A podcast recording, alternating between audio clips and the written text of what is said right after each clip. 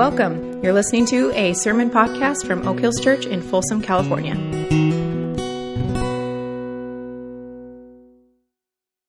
Well, for the past several weeks, as you may know, we have been talking about the theme of a radiant life.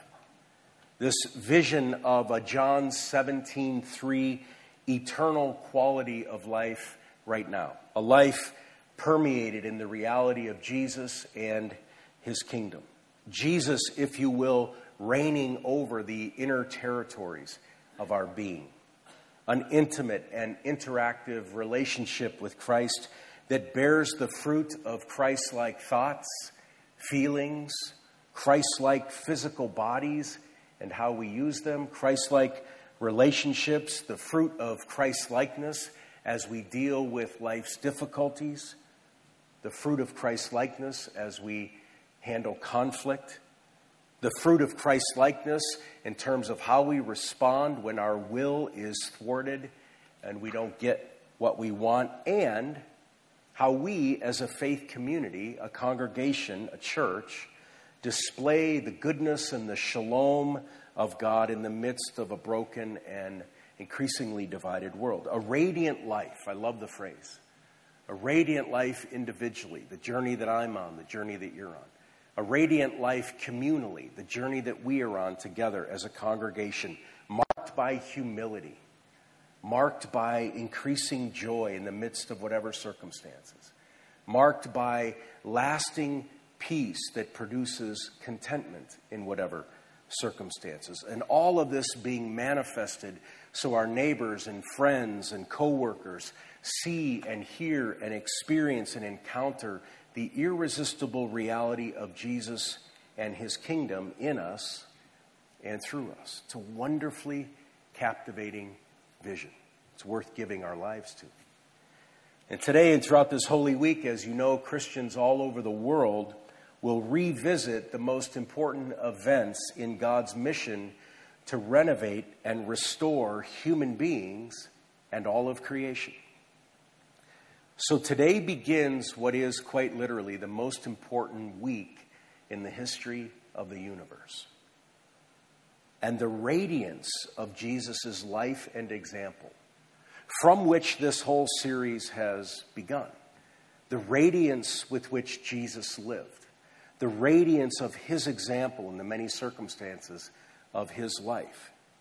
The radiance of Jesus' life and example, rather incredibly, includes the radiance with which he faced his difficult final days and walked through them each step of the way, surrendered to his Father's will. Jesus' final week began on what we now call Palm Sunday. The Mount of Olives is located on the eastern edge of the city of Jerusalem. Jesus is traveling down this road. He's coming out of the Mount of Olives. He's about to move through what's called the Kidron Valley and then up toward the city of Jerusalem. And he's riding on the back of a donkey, which fulfilled the prophecy of Zechariah, who hundreds of years earlier wrote, "Shout, daughter Jerusalem, see your king comes to you righteous and victorious, lowly and riding on a donkey." It's a picture of a king riding into a newly conquered city. We see this in movies. The city gets conquered, here comes the king. Well, this is a picture, sort of a picture, of a king riding into a newly conquered city, except in this unique case, the king rides on a donkey instead of a war horse, and his way of conquering shatters all existing molds. The road is lined with Jesus' followers and fans who are joyfully hollering the messianic words of Psalm one eighteen, "Blessed is the King who comes in the name of the Lord." This is a big day for these people. This is the day the King finally enters into the city of Jerusalem and the revolution begins. So there's something in the air as Jesus rides toward this ancient and important city. The Jewish people understood Psalm one eighteen to be about the Messiah who would eventually rescue them from their enemies and from their oppressors. So for them to shout, "Blessed is the King who comes in the name of the Lord," shows that they thought Jesus was the long-awaited Messiah and King. It's a big day. And yet, as is always the case, there's more going on on this first Palm Sunday than meets the eye. In fact, we can say Jesus is the only one who is really aware of what is actually going on. Jesus is the only one aware of how today's festive atmosphere will soon become Friday's darkness. Jesus is the only one who really gets it. Even his closest friends who had lived with him for three years and heard him expound on the nature of the kingdom and heard him talk about and elaborate on the sufferings he would endure once he got to Jerusalem, even these close friends, that they did not really get who Jesus was or what it meant for him to be king. Blessed is the king who comes in the name of the Lord was shouted against the backdrop of a first century coronavirus known as the Roman Empire, whose oppression over the people and scare tactics constantly hovered over the lives of the Jewish people. And many who were alongside that road that day on that first Palm Sunday, many of them shouted, "Blessed is the King who comes in the name of the Lord," believing Jesus was going to overthrow these Romans and liberate the Jews. So we can say they really didn't get it. They didn't get who Jesus was. They didn't get what it meant for him to be king. The Zealots, you may have heard of them. They were Jewish reformers who sought to bring about social and political change through violence. So they wanted to fight the Romans and, if you'll permit me, take back the culture. They wanted a king then who led with sword in hand. They didn't get who Jesus was or what it meant for him to be king. And of course, the Pharisees were out alongside the road as well. They were the religious leaders who held sway over the souls of the people. And the Pharisees, as we know, were threatened by Jesus because he not only did not promote their system, he undercut it. So the Pharisees didn't get who Jesus was. They didn't like who Jesus was, and they had no clue of what it meant for him to be king. And in all these cases, and this is kind of the point, in all these cases, people projected what they wanted in a Messiah onto Jesus.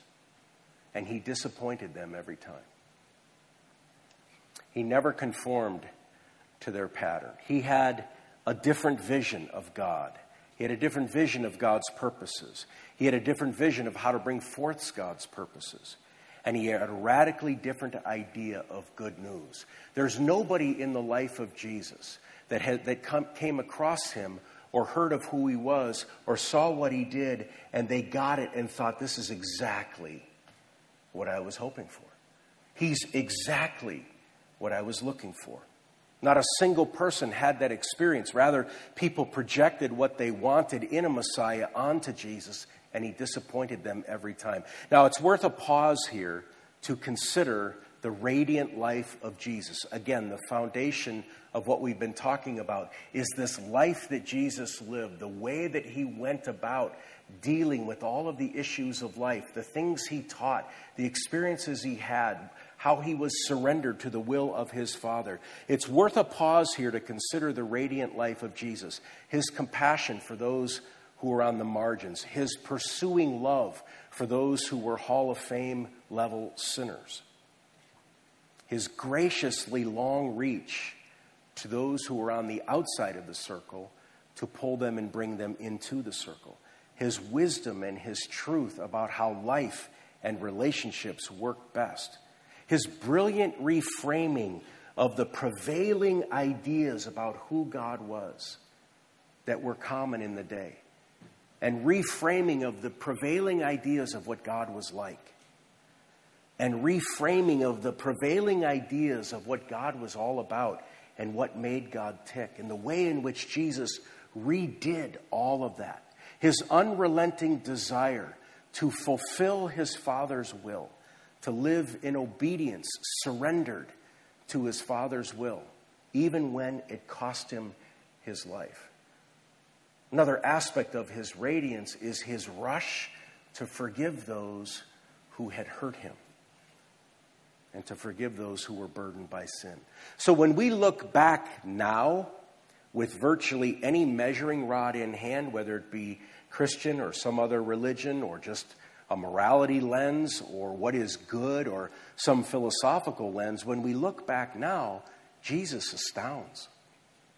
He's impressive.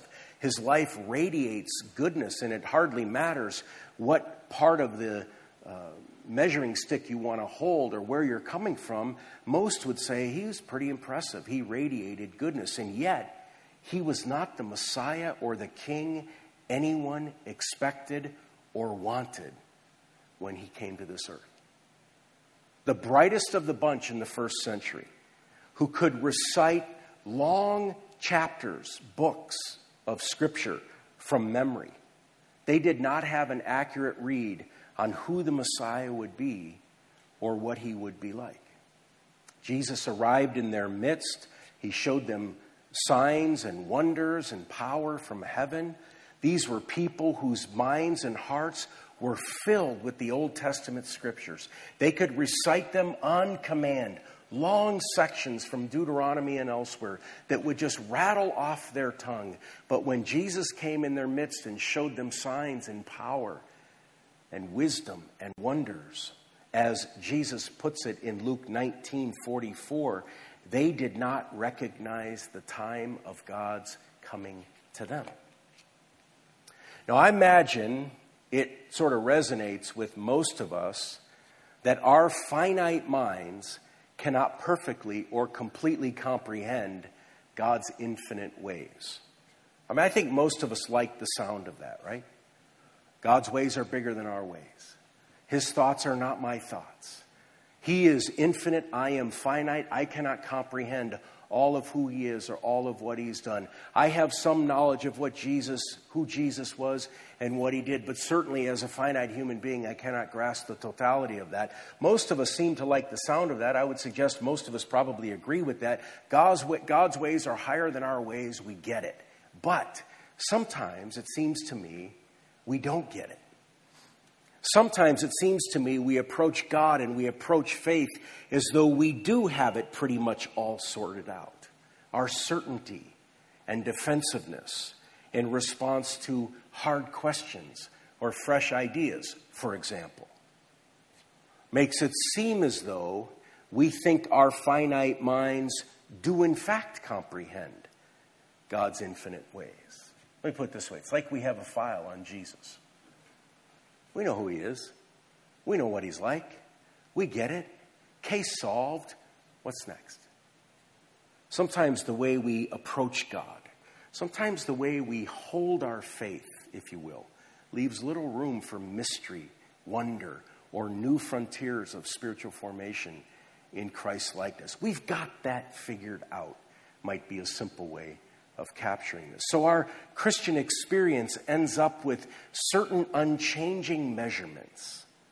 Or put it this way, Jesus ends up fitting into this or that slot, even though we would readily say, oh, you can't fit Jesus into a slot. So there's a really good question to ask ourselves. And we can ask this anytime. It's good to ask anytime. But maybe it is really good to ask it on the front end of the most important week in the history of the universe. It's a really short question.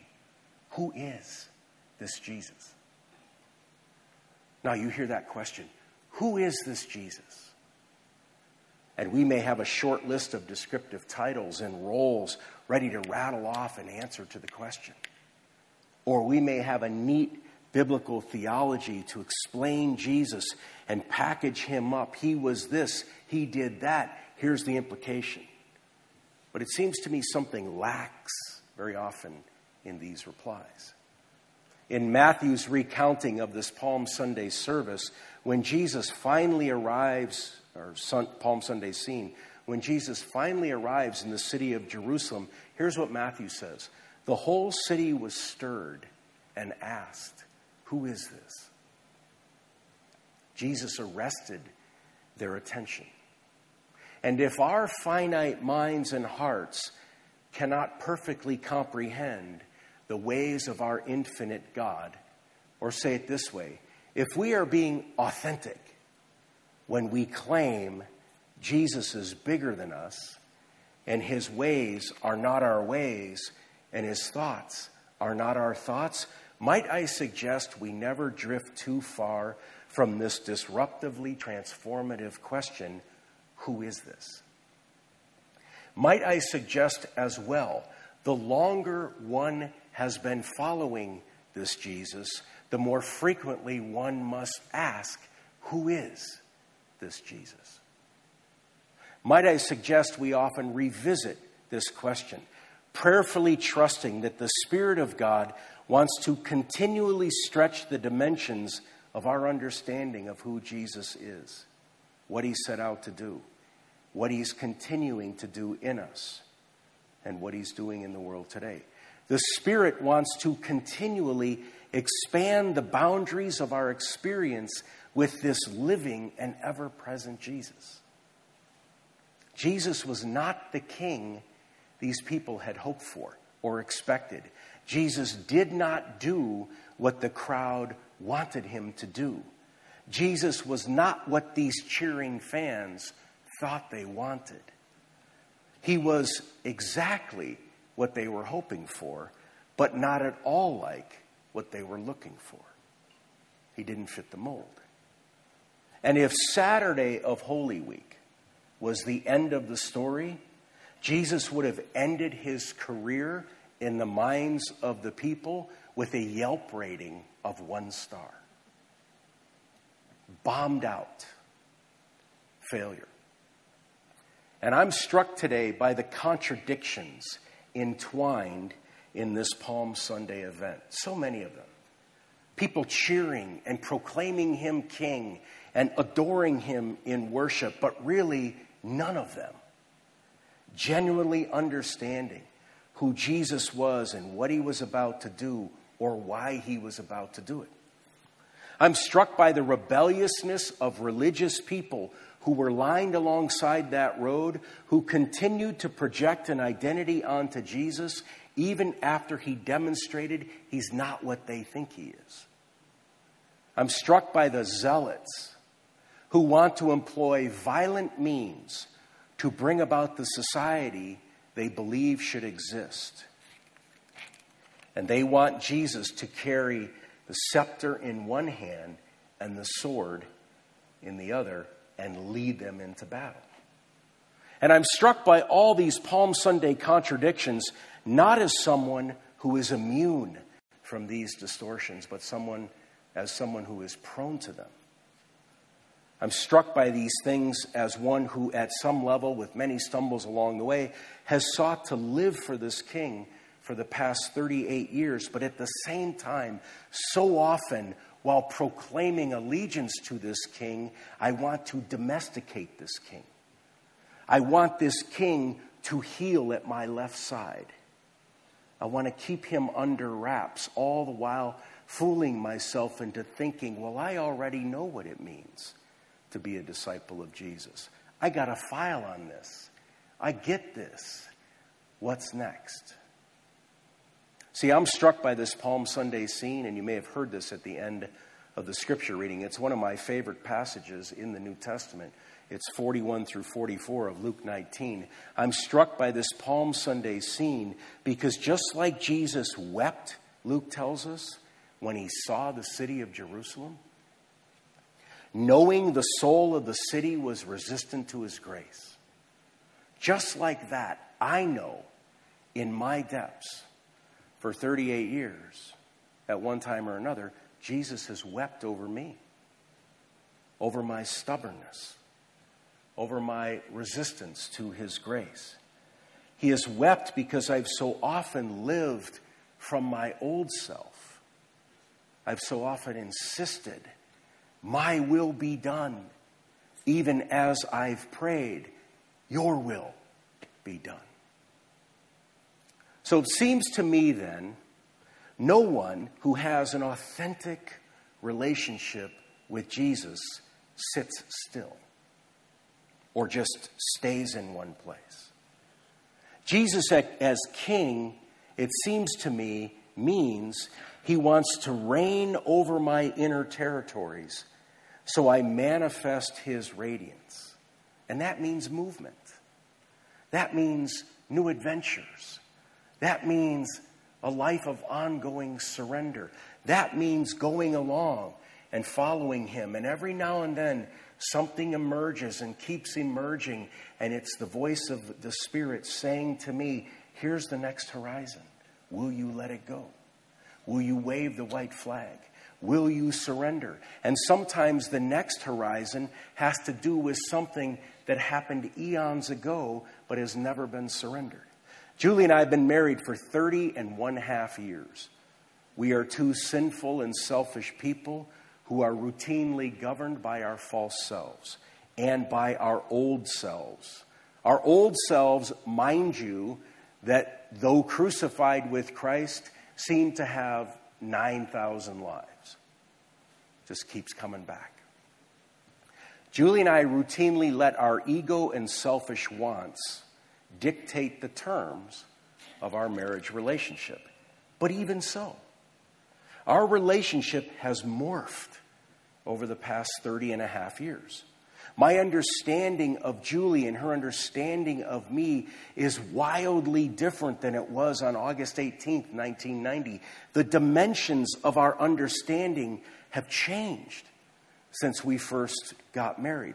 So our relationship is living and dynamic. It morphs and changes, and the dimensions of our mutual understanding have expanded. Can you imagine saying to me, so who is Julie? And I say, I've got a file on her. Let me flip through it and tell you about her. And the file I have on her is the same file I had thirty and a half years ago. There would be a core, fundamental, some kind of, ah, uh, how can I help you see you don't get this? So our dimensions of understanding have expanded. Again, this has happened even though she and I are two sinful and selfish people still being redeemed and renovated. So how much more will one's relationship with a perfect king result in morphing and dynamic change and new frontiers of growth and fresh expressions of his grace in the everyday details of our interior, of our inner territories in life?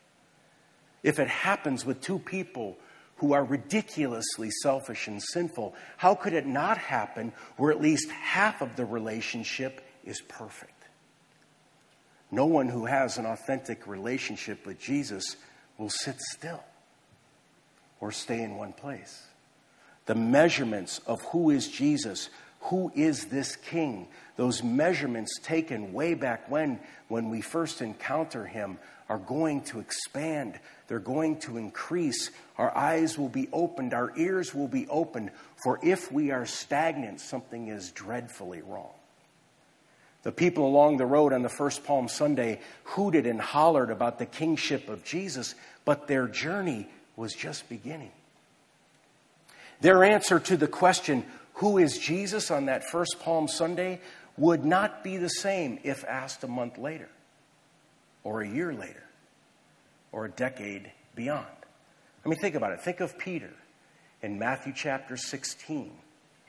Who is Jesus? Who do people say I am? Jesus says to him. And Peter, like he likes to do, opens his big mouth. Well, you are the Christ. You are the Son of the living God. But here's the thing. Peter had a twisted idea of what that even meant.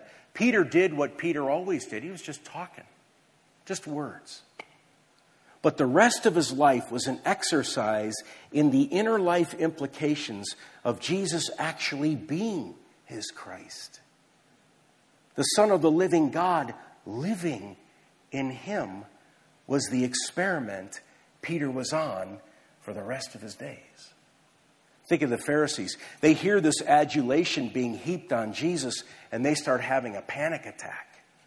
The people are assigning Jesus the role of Messiah, which shattered the cherished molds of the Pharisees. But more importantly, Jesus as Messiah threatened the Pharisees' power and status because he was nothing like they ever would have imagined. And he was going to take their power and status away. So they shout something different to Jesus.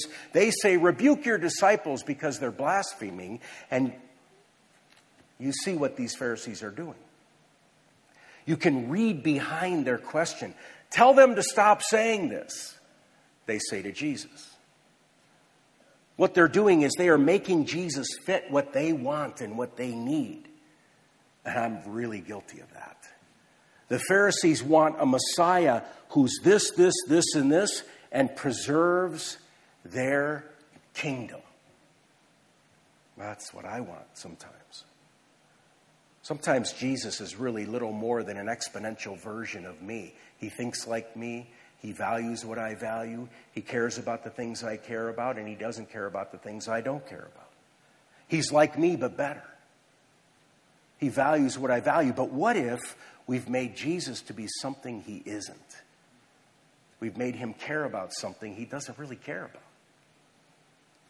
In fact, how often in the Gospels does Jesus ratify what someone thinks or does versus turn it upside down and inside out?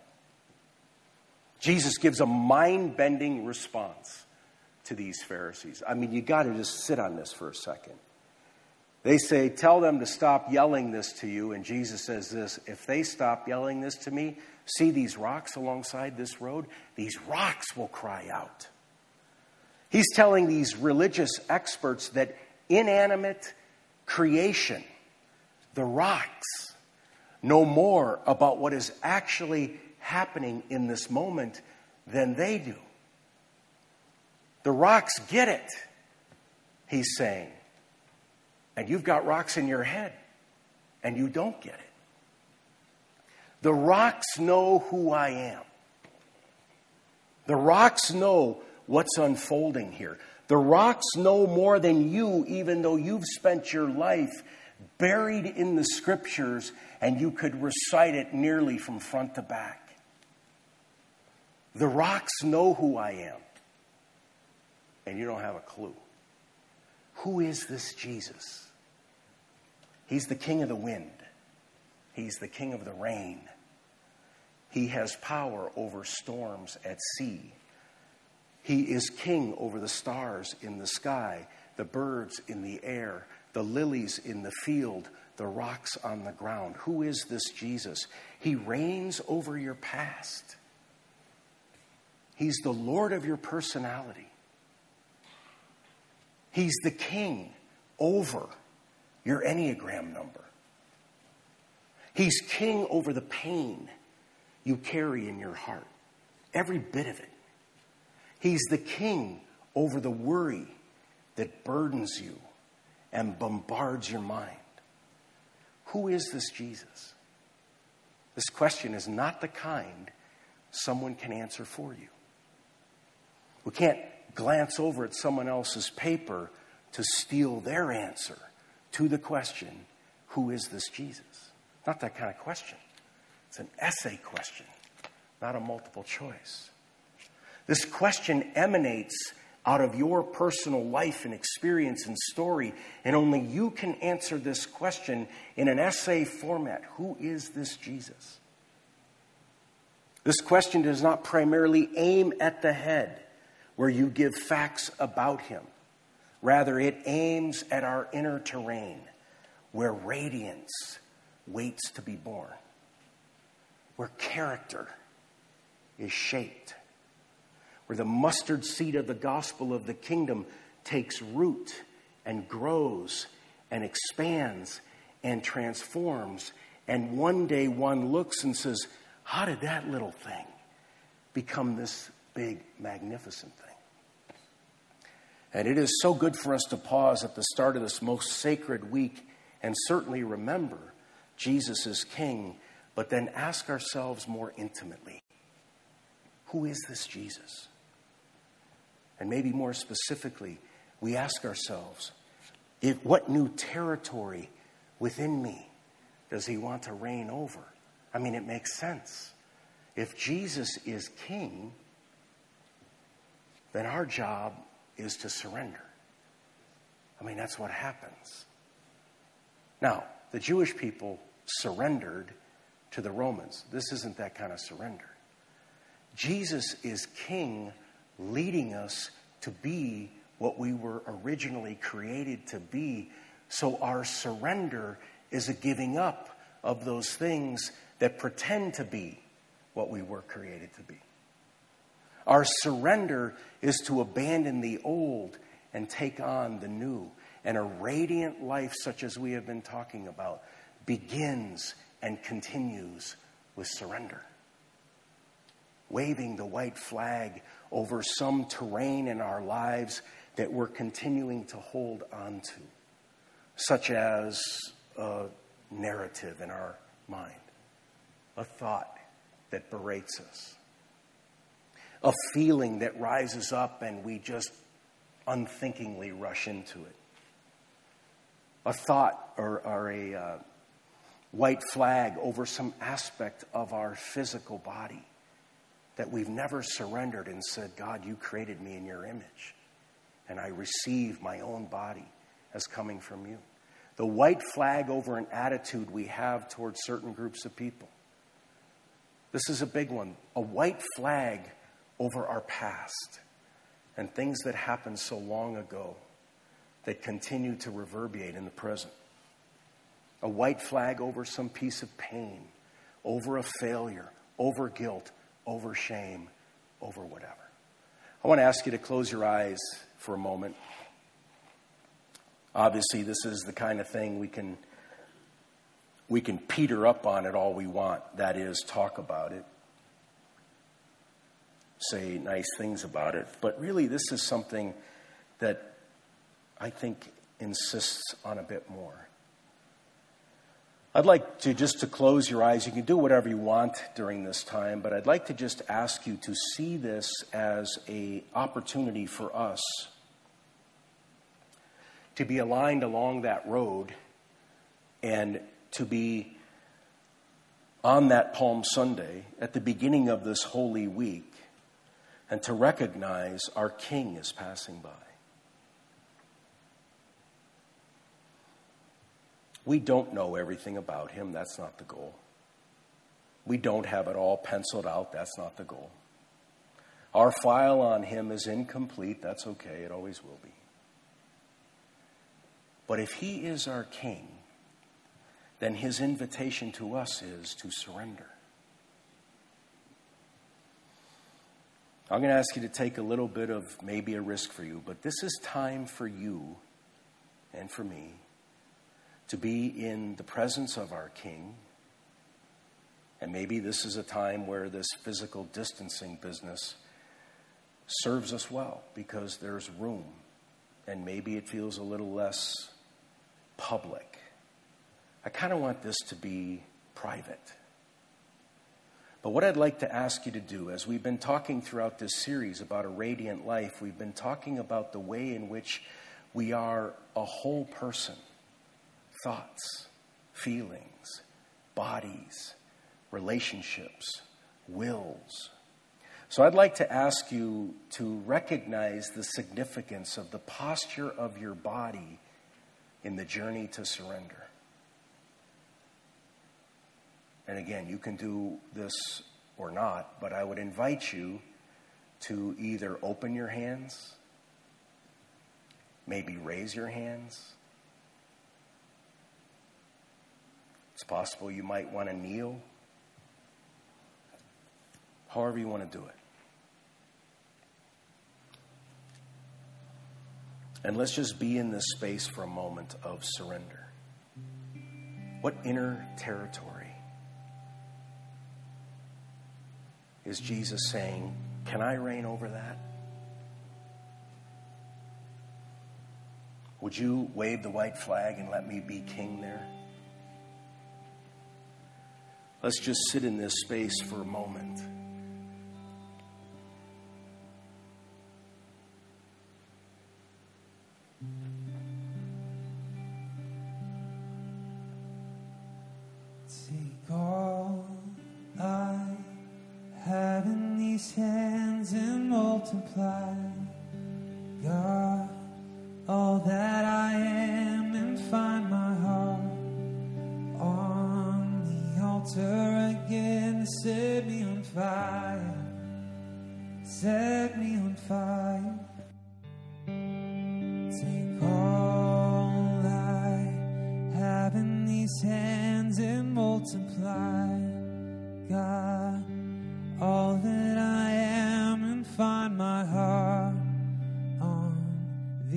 altar again. Set me on fire.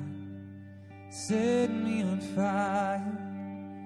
Here I am, God, arms wide open, pouring out my life, gracefully broken.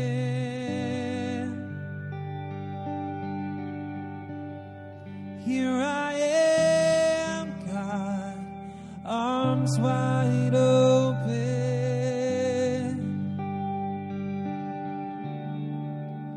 pouring out my life, gracefully broken.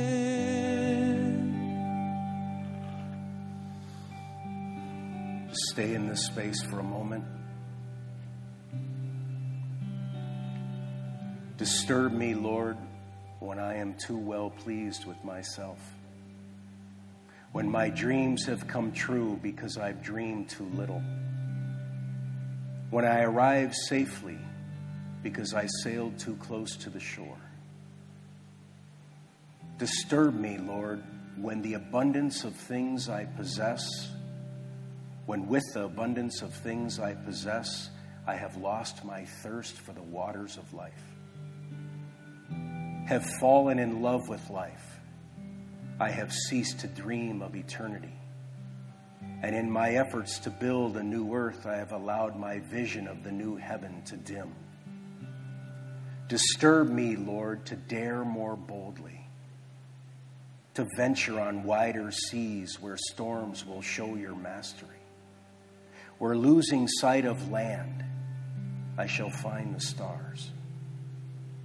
I ask you to push back the horizons of my hopes and to push into the future in strength, courage, hope, and love. Heavenly Father, we acknowledge you today as a gentle, truth-filled, marvelous, majestic, regal King over everything. And we come to you in this moment and bring to you our adoration for being our King, for being our King, willing to ride into this city knowing exactly what you were facing, that we might have worked into our being the radiance of Jesus, who faced difficulty with such grace, with such courage, and with such singular abandonment to your goodwill. And in this room today and online today, people have had things surface in their hearts over which you don't really, in any authentic way, reign. And we pray that you will bring about your lordship over these territories within us, that we might know the shalom and the joy that you bring when we surrender to you and allow you to be in charge. So we thank you, and we pray these things in Christ's name.